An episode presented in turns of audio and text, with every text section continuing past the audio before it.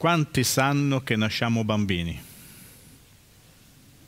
Sapete tutti che nasciamo bambini? E quanti sanno che non, dia, che non dobbiamo restare bambini? Perché c'è un film, com'è, com'è quel film? Jeremy Button? Benjamin Button, no? Benjamin, Benjamin.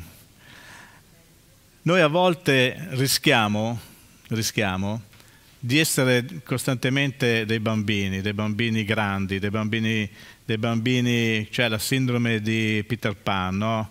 Vogliamo sempre sentirci bambini, però quando parliamo di cristianesimo non è possibile stare bambini per tutta la vita. Abbiamo bisogno di crescere, abbiamo bisogno di maturare, abbiamo bisogno di fare esperienza con il Signore che ci porta a conoscere sempre di più il Signore. Vedete, io ho un libro a casa che si chiama Il cammino del cristiano, è, è bellissimo perché ti fa, ti fa, rendere conto come il cristianesimo non è una corsa di 100 metri, non è una corsa di 200 metri, cioè eh, tu rischi di partire, di andare veloce, veloce, veloce, dopo pum, scoppi e non ci si trova più. Il cristianesimo è un cammino verso una meta, è un cammino costante che non deve mai smettere, che non deve mai finire. Purtroppo però ci sono situazioni in cui i cristiani smettono di camminare, hanno un problema e questo problema li porta lontani dal fare quello che Dio vuole.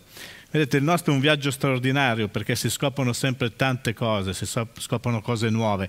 Dio è una novità tutti i giorni. Se noi ci focalizzassimo sul conoscere veramente Dio, scopriremo che Dio è costantemente qualcosa di nuovo, qualcosa da scoprire, è fondamentale però cimentarsi in questo, in questo impegno.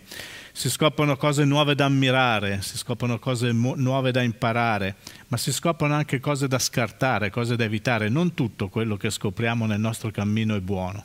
Dobbiamo saper discernere, dobbiamo saper distinguere e possiamo saper discernere e distinguere solamente quando conosciamo la verità. Quella verità che ci ha fatto liberi, quella verità che ci ha reso forti, quella verità che non cambia mai. Ora sappiamo che stiamo parlando di fede, questo è l'anno della fede, abbiamo visto che la fede eh, salva, abbiamo visto che la fede ci permette di vedere la potenza di Dio, abbiamo visto che la fede ci permette di vedere la gloria di Dio, col pastorezzo avete visto che la fede ci identifica, la fede, la fede è importante, qualcosa di fondamentale, ma ci sono e c'è una verità, ricordatevi che io sono un postino, eh? Poi mi sorridete sotto la mascherina, ma c'è una verità che è inconfutabile, perché non è una verità che sto dicendo io, è una verità che ha detto Gesù, che non tutti quelli che frequentano la Chiesa, non tutti quelli che si professano cristiani sono salvati. È una cosa triste, però è una verità.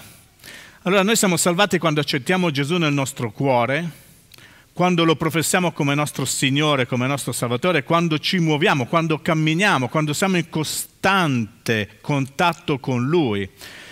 E purtroppo il Signore stesso ha detto una cosa in Matteo 7, 22 23. Molti mi diranno in quel giorno, Signore, Signore, non abbiamo noi profetizzato nel tuo nome. Guardate quanti profeti ci sono. E nel tuo nome scacciato demoni, addirittura. E fatte cose nel tuo nome, opere potenti. Oh, eh, cose, cose, cose, cose che dici wow, eh, no? Vedi quel film che dici wow, quanti effetti speciali, guarda qua. E allora io dichiarerò loro, io non vi ho mai conosciuti, allontanatevi da me, voi tutti operatori di iniquità. A me viene da prudere la testa, perché non è che parlo solo a voi, parlo anche a me, io parlo a tutti quelli che si professano cristiani, a tutti quelli che si professano credenti, a tutti quelli che dicono di conoscere Cristo eppure sono ancora rimasti bambini, non proseguono in questo cammino, non, non aumentano la conoscenza, si accontentano delle briciole, mentre Dio ha in serbo per noi una tavola imbandita, ricca di benedizioni, ma non le vogliamo prendere, perché? Perché ci fermiamo e ci focalizziamo a guardare la pagliuzza dell'occhio del nostro fratello, ci focalizziamo sulle le cose che non vanno, anziché vedere le cose che vanno. C'è troppo io e poco Dio nella nostra vita. Io ho i miei diritti. Sai che diritti hai tu se sei un cristiano? Zero, nessuno. Sai perché? Perché sei morto. Perché se sei un cristiano autentico, se sono un cristiano autentico, io sono morto in Cristo. Ogni diritto che ho ce li ho in Lui, ma io non ho più nessun diritto. Tutti i diritti che ho me li ha dati Lui in Cristo io ho i diritti del figlio. Ma no, non sono qua a recriminare la mia posizione, i miei diritti, le mie cose. Dobbiamo, dobbiamo sapere che ci sono dei segni distintivi per i cristiani. Il cristiano deve muoversi, deve avere dei propositi, non più io, mio, diritti, poi offesa, parliamo delle offese. Ma perché ti offendi? Cristiano, perché ti offendi? Qual è il motivo dell'offesa? Perché qualcuno non ti ha salutato, perché qualcuno non ti ha telefonato? Perché...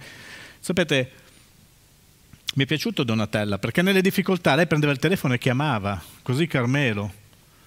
Ci sono persone che aspettano sempre di essere chiamate, ci sono persone che aspettano sempre di essere tirate, ma invece di, chia- di, di, di essere chiamato, chiama tu, inizia a tirare tu, inizia a comportarti da cristiano, inizia a vivere un cristianesimo fatto di parola, di, di verità. Guardate, l'Apostolo Paolo aveva ben chiaro la situazione dei credenti e in quasi tutte le sue lettere esorta i credenti a comportarsi in un certo modo, per il nostro bene. Io voglio condividere con voi un paio di passaggi. Il primo è in Colossesi 1, 21-23. Cioè io, ma io parto di qua, non posso restare qua, io devo arrivare qua, c'è una meta da raggiungere ragazzi. Cioè il nostro compito è quello di, di aiutare ognuno di, di, di noi a raggiungere la meta. Non posso dire sono nato di nuovo, mi basta, io devo progredire, devo camminare, c'è un cammino da fare. E voi che un tempo eravate estranei e nemici a causa dei vostri pensieri e delle vostre opere malvagie, allora un tempo eravamo tutti nemici di Dio, no? Vivevamo nel peccato, vivevamo nel, senza conoscere Dio. Ora Dio vi ha riconciliati nel corpo della carne di Lui per mezzo della sua morte per farvi comparire davanti a, sé santi, senza difetto e irreprensibili. Cioè, Dio ci ha riconciliati a Lui attraverso la morte di Gesù Cristo, attraverso la sua carne che è salita su una croce. Noi accettiamo Gesù nel nostro cuore, diciamo Gesù tu sei il mio Signore, il mio Salvatore, io entro a far parte della famiglia di Dio, ma quando tu fai parte di una famiglia non sei un estraneo, sei un figlio e se sei un figlio devi comportarti da figlio, non puoi far finta di niente, non puoi comportarti come vuoi, scusami se ti dico questo. Non è possibile a casa mia non ci si comporta come si vuole. Ci sono delle regole, anche se sono molto morbido io con le regole. Ma ci sono delle regole. Vero che sono morbido, Ilaria? Rispetto al pistacchio sono un santerello. Quella caserma l'hanno girata a casa sua, eh? Perché ha fatto questo per farci comparire senza difetto, ma guardate il verso 23 che mi interessa molto. Se appunto noi compariamo senza difetto irrepressibili, se appunto perseverate nella fede, fondati e saldi senza lasciarvi smuovere dalla speranza del Vangelo che avete ascoltato, il quale è stato predicato a ogni creatura sotto il cielo e di cui io, Paolo, sono diventato servitore. È fantastico perché Paolo qua ci dà l'ingrediente per essere credenti maturi, per essere persone serie. Dice che gli uomini dimostrano di essere veramente riconciliati quando perseverano nella fede, quando sono fondati, quando sono saldi nel Vangelo della speranza, perché solamente così potremo comparire irreprensibili davanti al nostro Re. Ragazzi, non c'è tanto da scherzare. Io credo che questo sia un tempo in cui tutti dobbiamo riflettere. Tutti stiamo vivendo sotto lo stesso cielo, tutti, eh, sotto lo stesso tetto anche. Tutti stiamo vivendo nelle difficoltà quotidiane, ma tutti dobbiamo capire che questo è un grosso setaccio che sta setacciando e che sta misurando la fede Sapete quanta, quanta, gente sta abbandonando la Chiesa e, e quando dico abbandonare la Chiesa significa che molti abbandonano anche il cammino cristiano. Non è possibile che in questo periodo in cui dobbiamo far crescere la fede noi ci allontaniamo dalla fede. L'unica speranza che abbiamo è in Cristo. Sapete, sì, quando ci sarà il vaccino, l'immunità di gregge, quando ci sarà l'immunità di tutto quello è, torneremo forse, forse, a vivere una vita normale, forse, poi leggo, dico, ma non sarà più come prima, non sarà più come prima. Voi avete fatto caso che mettere la mascherina adesso è diventato normale? Cioè, tutti appena usciamo mascherina, è diventato normale. Una volta non c'erano i telefonini, adesso se non ho il telefonino in tasca vado in panico, dico, uh, il telefonino. Se mi succede qualcosa come faccio? Una volta c'era il gettone, la cabina, mi fermavo, no, telefonino. E così la mascherina, cioè tutto sta cambiando e già stanno dicendo che questo è il primo dei tanti virus che dovranno arrivare perché ormai il pianeta è contaminato. Questo dicono gli scienziati, i cervelloni. E noi siamo qui a fare che cosa?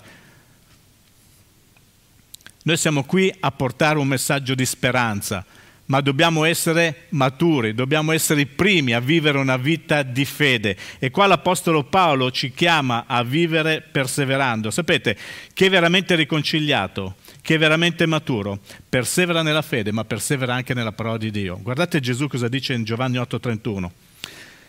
Se perseverate nella mia parola, siete veramente miei discepoli. Come faccio a sapere che sono un suo discepolo se persevero veramente? Gesù non parla mai a caso, non parla mai a vuoto, sta dicendo se perseverate veramente, siete veramente miei discepoli, siamo veramente suoi discepoli se perseveriamo nella parola di Dio. E, e l'Apostolo Paolo parla attivamente di perseverare nella fede, dimorando nella parola di Dio. Dimorare significa proprio essere stabili, continuare a perseverare, a mettere in pratica quella parola. E quindi qua l'Apostolo Paolo ci dice tre cose. Primo, perseverare nella fede. Stavo leggendo un po' di commentari. Sapete perseverare in sé che significato ha? Ha un significato tremendo. Significa essere severi con se stessi Perseverare significa essere severi con se stessi, cioè stamattina ho parlato dei, dei nostri Boy Scout, dei nostri Ranger, dei nostri soldati. Io ogni tanto mi raccontano, no? Il pastore Ezio e Pistacchio, che partono in 200 per fare i corsi e ne arrivano 10, se tutto va bene. Perché? Perché c'è un cammino da fare, in questo cammino ci sono delle prove, queste prove devono essere superate, ma bisogna che ci sia la, la, la disciplina mentale, essere severi con loro stessi per continuare questo cammino, perché ho visto delle foto, posso dirlo che ho visto delle foto, dove hanno le piaghe ai piedi e nonostante con le piaghe ai piedi, 50 kg sulle spalle, continuano a marciare. Perché? Perché vogliono arrivare alla meta, perché vogliono finire il percorso, perché che vogliono essere presi nel battaglione. Perseverare nella fede significa esattamente mantenersi costante in un atteggiamento, cioè essere così severi con noi stessi, tanto da mantenerci costanti nel nostro atteggiamento. Stiamo parlando di costanza, perseverare significa mantenersi costanti nel nostro atteggiamento. Quante volte noi non siamo costanti? Quante volte veniamo meno? Diciamoci un po' la verità, tanto siamo quattro amici al bar. Quante volte dico faccio questo e poi non lo faccio? Quante volte mi impegno, inizio e poi non lo faccio? Io credo che l'Italia sia uno dei paesi più incostanti. Ho girato un po' il mondo, ma ovunque sono stato ho visto che quando qualcuno si prende un impegno poi se lo porta avanti. Lo porta avanti con zelo, con efficacia, con efficienza, con eccellenza. In Italia noi prendiamo impegni e dopo un po' ci dimentichiamo che abbiamo preso l'impegno vale per la preghiera, vale per questo. Non parlo di tutti, eh? non mi guardare male, Anto. Parlo, parlo di qualcuno, parlo de, del popolo, parlo in generale. Però è così. Cioè, se, se parlato dei tedeschi stamattina, i tedeschi eh, quando prendono un impegno, prendono un impegno serio, lo mantengono, gli svizzeri. Quando vado in Svezia parlo con i miei amici pastori, oh, oh, sono tutti allineati e coperti, loro fanno le cose fatte bene. Non sto denigrando il paese Italia, però sto parlando che abbiamo un modo superficiale di affrontare le cose. Non siamo sempre costanti, a volte veniamo meno, a volte lasciamo, lasciamo il lavoro che abbiamo intrapreso, lasciamo il lavoro a metà. E questo non dimostra perseveranza. La perseveranza significa continuare fino alla fine, avere un atteggiamento costante che ci porta con questo atteggiamento ad avere continua fiducia in chi abbiamo creduto, non saltuariamente, ma una fiducia continua in Gesù. Io non devo credere in Gesù quando le cose vanno bene. Io devo credere in Gesù sempre, anche quando le cose non vanno come vorrei, anche quando le cose non sono quelle che io vorrei fossero. Il mio deve essere un atteggiamento costante di fede, quindi perseverare nella fede continuare il cammino, nonostante tutto quello che succeda intorno a noi, noi siamo chiamati a continuare il cammino, perché solamente arrivando alla fine vinceremo il premio. perché se molleremo prima il premio non lo vinceremo. Amen. Poi dice un'altra cosa, dice che bisogna essere fondati. Il cristiano, quello autentico, non solo deve perseverare nella fede, ma deve essere fondato, cioè deve aver posto il fondamento della sua vita sulla roccia dei secoli, deve aver posto il fondamento della sua vita su Cristo Gesù, perché attraverso questo lui non sarà mai smosso. Sapete, c'è la parabola che possiamo costruire la nostra casa sulla sabbia, ma quando costruiamo la nostra casa sulla sabbia, appena arriva la tempesta, la casa crolla. Vi ricordate la storia dei tre porcellini? Eh, mi piaceva tanto perché dico, ma guarda che stupido, vuole difendersi dal lupo e fa la casa di paglia, vuole difendersi dal lupo e fa la casa di legno, ma poi c'è sempre quello intelligente, vuole difendersi dal lupo e fa la casa di mattoni. Noi dobbiamo costruire la nostra casa su fondamenta sicure, la nostra vita su fondamenta sicure, perché quando arriverà la tempesta allora non saremmo smossi. La mia casa deve essere fondata sulla roccia. La mia casa è fondata sulla roccia. E mai potrà essere smossa. Perché la roccia è Cristo Gesù,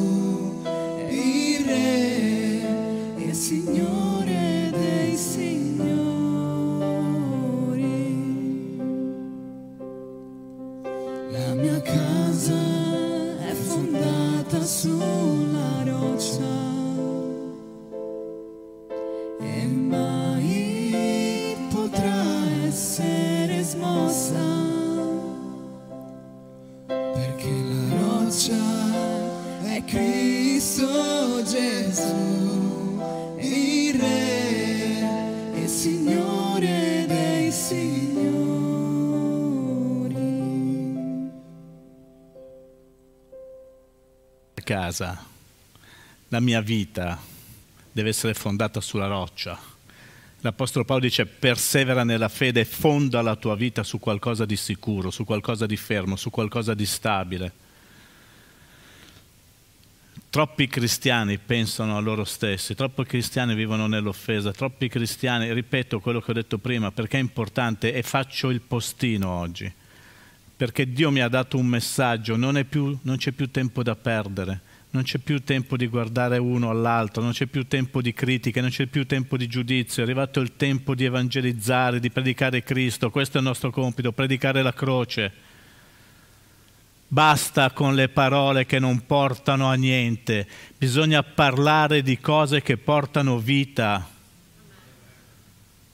Amen i cristiani seduti qua dentro tutte le domeniche devono essere cristiani seri che crescono nella fede, che dimorano nella parola di Dio, che fondano la loro vita, perché questo è un anno di fede, un anno della fede, ma è un anno di sfide. Sapete, tutto quello che non è buono, tutto quello che non è autentico, tutto quello che è artificiale, tutto quello che è mio porta divisione. E il corpo di Cristo non può essere diviso in questo momento particolare. Abbiamo bisogno di essere una squadra, di essere uniti per mostrare a questo mondo che c'è un Dio che ancora oggi è in grado di fare la differenza. Amen. Quindi fondati, radicati, ben piantati, sulla verità della parola di Dio, perché una volta che saremo perseveranti nella fede, dice l'Apostolo Paolo, e una volta che saremo fondati, saremo anche saldi dice saldi senza lasciarvi smuovere. Chi è ben saldo, chi è ben radicato non sarà smosso dalle false dottrine. Alla fine arriveranno false dottrine, ci sono già in giro false dottrine. La Bibbia li chiama dottrine di demoni, alla quale molti daranno ascolto per pulito di udire perché è più facile. C'è, cioè ci sono cose facili, ripeto, ma noi dobbiamo seguire la verità, dobbiamo essere radicati e fondati nella parola di Dio, nella verità, senza allontanarci ne va dell'eternità. Amen. Dopo, se mi volete bene, fatemi un sorriso. lo vedo volentieri, lo vedo con piacere. Però questa è la parola di Dio. Guardate che quando siamo saldi non saremo smossi né dal vento delle false dottrine, non saremo smossi dalle situazioni negative, dalle tribolazioni, dalla sofferenza, dalla malattia, dalle tentazioni. Perché? Perché saremo fedeli alla verità, perché saremo fedeli al nostro cammino, perché saremo fedeli a Cristo. Eh, non riesco a finire tutto il messaggio neanche oggi, però cercherò di finirlo in, in bello modo. L'Apostolo Paolo era così sempre convinto che, che guardate cosa succede. In Atti 14-22, allora, prima di questo episodio, voi dovete sapere che l'Apostolo Paolo era stato lapidato, era stato lapidato e creduto morto, era stato portato fuori dalle mura della città. A un certo punto si rialza, lapidato, non so se avete mai ricevuto un sasso voi. Io da piccolino ho ricevuto un sasso in faccia e mi ha fatto veramente male. Stavamo litigando con, eravamo piccoli, mi ha tirato una sassata, oh, fa un male cane, un sasso. Si dice male cane? Vabbè, fa male.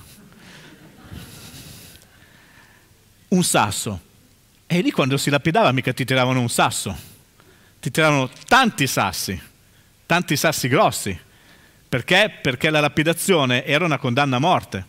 Quindi quando uno era lapidato era la fine. L'Apostolo Paolo credeva non fosse morto, l'hanno portato fuori. Ma l'Apostolo Paolo si è rialzato, si è preso l'amico Barnaba, Atti 14-22, andarono ad Erba, Listra, Iconio e Antiochia, fortificando gli animi dei discepoli ed esortandoli a perseverare nella fede fortificavano gli animi dei discepoli ed esortavano a perseverare nella fede. Cioè voi immaginate l'Apostolo Paolo, tutto emaciato, tutto sanguinante, si mette in cammino con Barnaba, che magari lo aiutava un pochettino, arriva in queste cittadine e fa, ragazzi dovete essere forti in Cristo, Dovete essere perseveranti nella fede perché arriveranno momenti bui, arriveranno momenti terribili, ma solamente chi avrà creduto fino alla fine, chi avrà perseverato fino alla fine, quando il figlio dell'uomo tornerà, troverà la fede sulla terra, c'è scritto. Perseverare nella fede fino alla fine, questa è la salvezza. Dobbiamo, io ho comprato, sapete lo spray che pulisce le orecchie?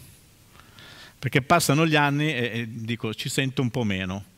Allora i cotton fioc dicono che non facciano bene, allora mi sono comprato uno spray, quello spray no, uh, dà, dà, un po' fastidio, poi ti, ti è piacevole. E dopo dopo è piacevole, però sapete cosa è successo? Che dopo un po' di applicazioni, oh ci sentivo meglio. Noi abbiamo bisogno di pulire le nostre orecchie perché intanto non sentiamo bene il messaggio di Dio.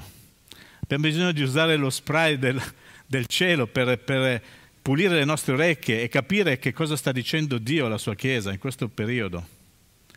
Abbiamo bisogno di vegliare, di stare attenti, di dimorare, di perseverare, di essere fondati sulla parola di Dio, di essere fondati sulla preghiera, di essere fondati per rimanere saldi nel messaggio del Vangelo, per non essere trasportati qua e là dai vari venti. Sapete la cosa più facile da fare quando le situazioni non ci piacciono e non vanno bene qual è? Qual è? Mollare, mollare, non vado bene, questa chiesa non va più bene, ciao, ti saluto, vado in un'altra, un'altra dove troverò più amore, dove troverò più rispetto, dove troverò più, dove troverò più, dove troverò. No, troverò una chiesa perfetta, perché esistono le chiese perfette, ragazzi, sapete? Eh? Quelle vuote. chiese perfette esistono, quelle dove non ci sono persone, dove non c'è nessuno, sono le chiese perfette. E se anche dovesse esistere una chiesa perfetta, dal momento che io entro lì non è più perfetta. Vale per tutti. Noi dobbiamo capire cosa Dio sta dicendo alla sua chiesa. Dio sta parlando di aumentare la nostra maturità. Dobbiamo essere radicati, fondati. Voglio leggervi, per concludere, Colossesi 2, 6, 7 dalla Living Bible, quindi non potete leggerlo con me, però state attenti a queste parole. Ora, come avete creduto che Cristo vi salva, così camminate in Lui. Come avete creduto che Cristo vi salva, camminate in Lui. Gesù ha detto, se dimorate in me, se dimorate nelle mie parole, sarete veramente miei discepoli. Quindi noi dobbiamo camminare in Cristo che ci ha salvati. Mantenetevi in unione vitale con Cristo. Oh, è, è, è, pazzesco questo, perché poi c'è il punto, non è che continua, dice mantenetevi in unione vitale con Cristo. Cioè come faccio a mantenermi in unione vitale? Come alberi che hanno in Lui le loro radici. Prendete da Lui il vostro nutrimento.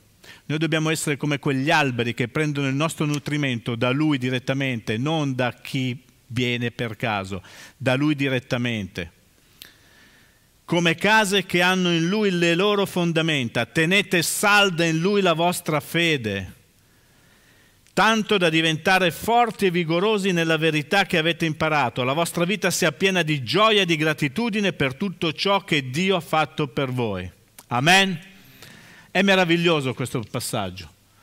Spiega in due versetti nella chiave moderna, nella Living Bible, la lingua in chiave moderna, come ci dobbiamo comportare, che dobbiamo camminare, che dobbiamo essere uniti a Lui, come alberi che attingono direttamente dalla radice, come case fondate sulla verità, tenere salda la fede per diventare forti e vigorosi, perché quando siamo forti e vigorosi noi possiamo anche aiutare altri. Quando sei debole, eh, quando, eh, l'Apostolo Paolo dice, ma quando sono debole sono forte, sì, ma quando sei debole, ma sei debole debole, hai voglia di dire che sei forte, ma quando sei forte e vigoroso nella fede perché sei fondato e radicato su sana dottrina, allora puoi aiutare altri a diventare come te.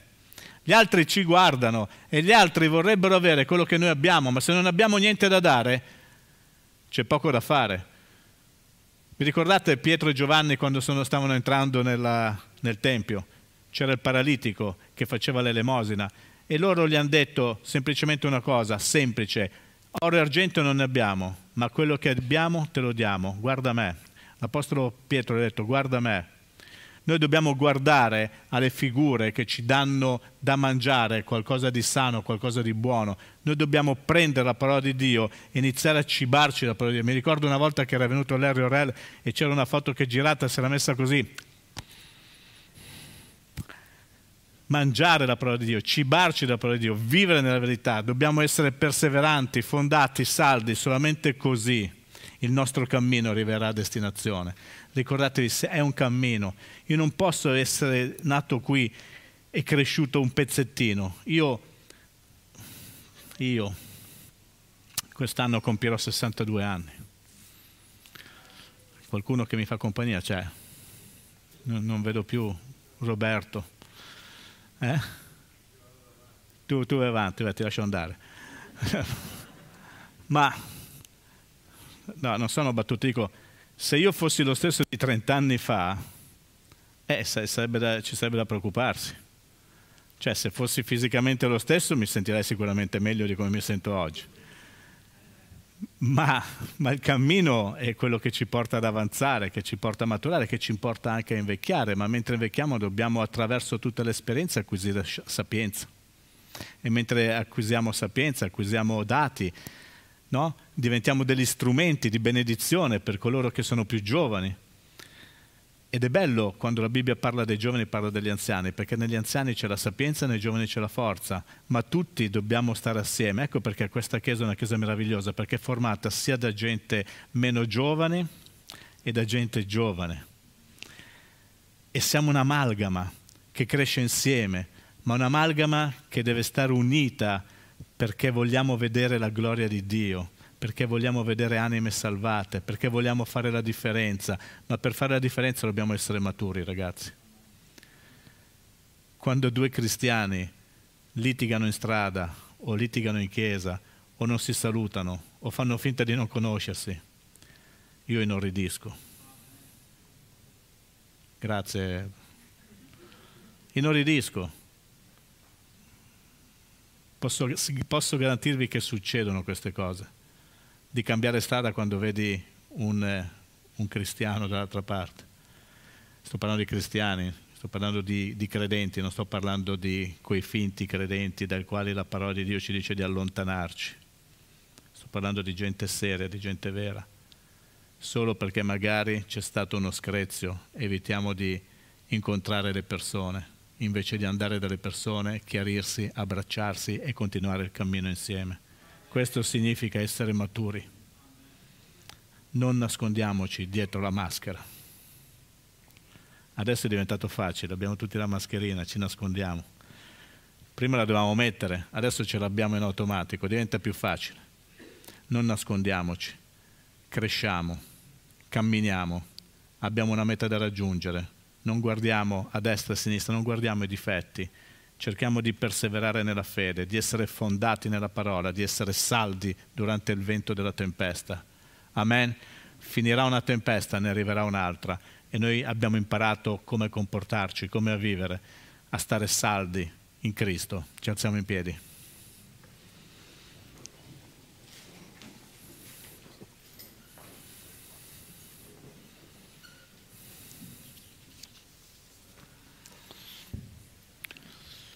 Il messaggio continuava con 1 Corinzi 16-13, ve lo leggo, poi c'era da... Perché l'Apostolo Paolo conosce i suoi polli, conosce le sue pecore, conosce le sue persone. E sapete, Corinzi era una chiesa infantile, una chiesa di bambini spirituali. E a un certo punto gli dice, vegliate, state fermi nella fede, comportatevi virilmente, fortificatevi, tutte le cose che fate, fatele con amore. Avrei dovuto esaminare questi punti, magari lo faccio domenica prossima, ma perché è interessante quando parla di comportarvi virilmente. Dobbiamo essere persone serie, virili, uomini fatti, gente che ha preso una strada e vuole arrivare a destinazione. Amen. È arrivato il tempo di crescere, ragazzi è arrivato il tempo di crescere. La mia casa è fondata sulla roccia. Fondiamo le nostre case sulla roccia. Niente potrà smuoverci.